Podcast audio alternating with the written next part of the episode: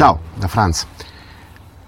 Nell'ultimo video abbiamo visto che c'è il problema forte, fondamentale, eh, di riuscire ad evitare di disperdere l'energia e eh, di riuscire ad alimentarci nel modo più corretto per invece incamerarne il più possibile, averne quindi tanta a disposizione e comunque sufficiente per eh, rimanere desti, diciamo tra virgolette, rimanere presenti e avere sempre comunque l'energia per fare. Mm? Allora, eh, in questa parte vediamo come evitare la dispersione, la dispersione di tutto insieme, quindi la dispersione dal punto di vista fisico, emotivo e mentale.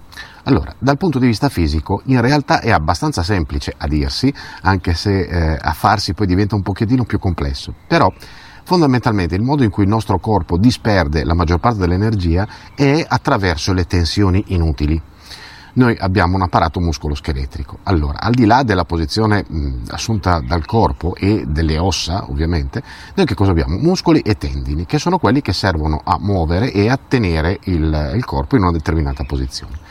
Ora, noi durante il giorno, molto spesso, molto più spesso di quanto non ci accorgiamo, abbiamo i muscoli eh, contratti o i tendini tirati e messi in posizioni un po' strane.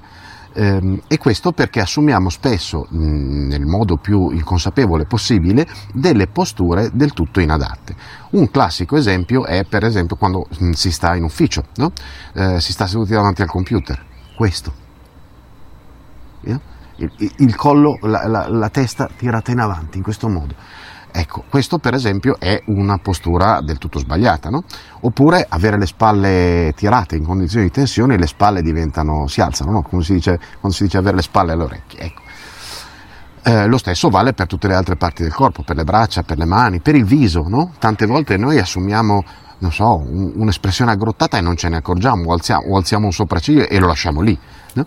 Eh, le braccia, anche loro, le mani, le gambe, la schiena.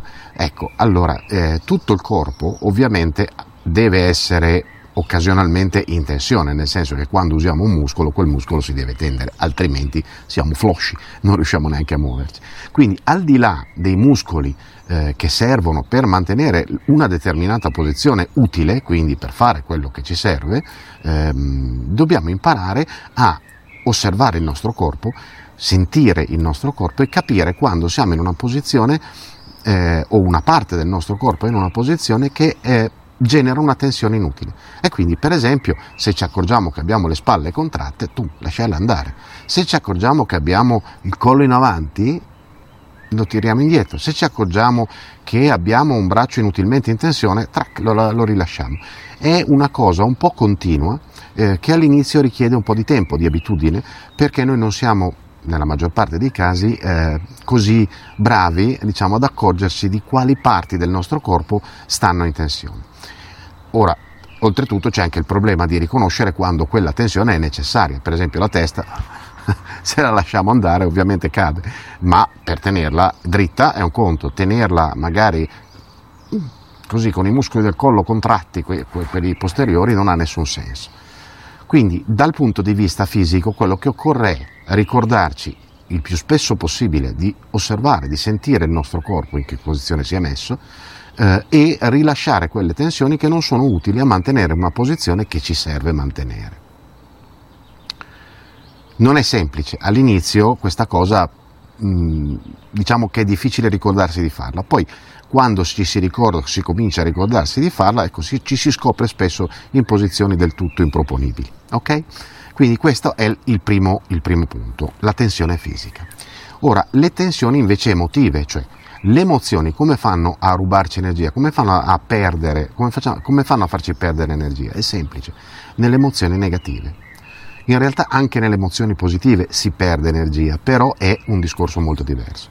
Le emozioni negative invece producono una fortissima, grandissima perdita e nefasta di energia, ehm, oltre a creare dei danni a tutto il sistema. Quindi come facciamo a ehm, evitare di disperdere energia in emozioni negative? Questo è già un pochettino più complesso. In realtà bisogna eh, imparare a lasciare andare l'emozione negativa. Eh, facciamo qualche esempio, ma bisogna addestrarsi per questo.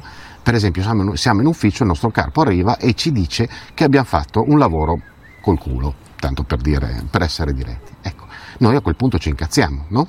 Ci incazziamo perché magari ci abbiamo messo tutta la nostra passione. Bene, ecco, abbiamo sbagliato a mettere tutta la nostra passione probabilmente perché non era richiesta e eh, altrettanto probabilmente quando il nostro capo viene a dirci che abbiamo fatto un lavoro fatto malissimo, noi ci incazziamo perché siamo identificati con il nostro lavoro e quindi ci arrabbiamo, però non possiamo mandare a fare mandare eh, il nostro capo col paese eh, e quindi ci teniamo tutta l'incazzatura dentro.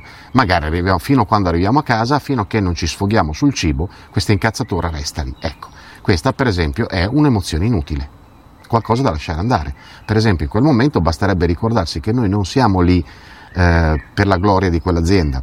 L'azienda non è nostra. Se quell'azienda non funziona eh, abbastanza bene, vuol dire che ne cercheremo un'altra se dovesse chiudere.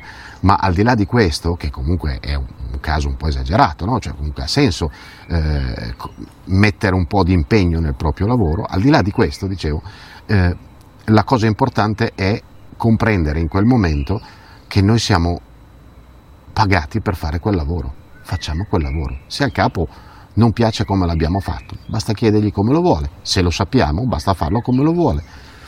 Se il capo fa lo stronzo, basta guardarlo bene bene dritto negli occhi e fregarsene, perché alla fine uno dei modi migliori per evitare la rabbia è fottersene, fottersene, fottersene, ma proprio completamente. Non sempre è facile, bisogna imparare a gestire l'emozione, ma questo eh, si impara, si impara, ci si arriva. Ultima parte che bisogna imparare a gestire è il pensiero e questa forse è la parte ah, davvero più difficile, un po' aliena. Eh? Il pensiero, come sappiamo, eh, tende a farsi gli affari suoi, si, si autoproduce, si autocrea eh, e più noi siamo eh, tesi, più abbiamo problemi dal punto di vista fisico ed emotivo, più i pensieri tendono ad andare in direzione eh, del pensiero nero, no? del pensiero depressivo, oppure andare dove cavolo vogliono loro proprio. Ecco, imparare a dominare il proprio pensiero, imparare a gestire eh, l'evoluzione dei propri pensieri, questa è una cosa ehm, decisamente eh, difficile da spiegare eh, all'interno di un video che per giunta deve essere obbligatoriamente abbastanza breve. Diciamo che ci sono molti e parecchi metodi eh, per gestire, per imparare a gestire il proprio pensiero, ma lo scopo finale è quello di gestirlo, non lasciare che si prenda gioco di noi ehm, comportandosi come, di fatto come un alter ego, no?